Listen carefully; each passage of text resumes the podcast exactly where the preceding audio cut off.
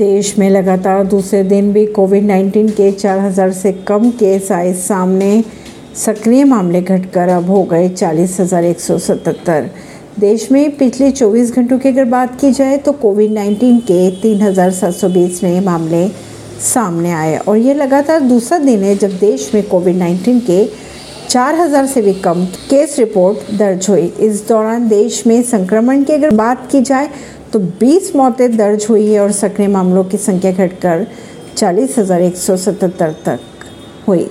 मंगलवार को देश में कोविड 19 के 3,325 केस आए सामने। एस जयशंकर ने सऊदी के विदेश मंत्री से की बात तो ऑपरेशन कावेरी में सहयोग देने के लिए किया धन्यवाद। विदेश मंत्री एस जयशंकर ने मंगलवार को सऊदी अरब के समकक्ष Faisal bin Farhan al Saudi से टेलीफोन पर बातचीत की। और भारत के ऑपरेशन का कावेरी में सहयोग देने के लिए उनका धन्यवाद भी दिया। कहा यह जा रहा है कि इस ऑपरेशन के तहत हिंसाग्रस्त सूडान से भारतीय को निकालने के बाद पहले सऊदी अरब के जद्दा लाया गया था।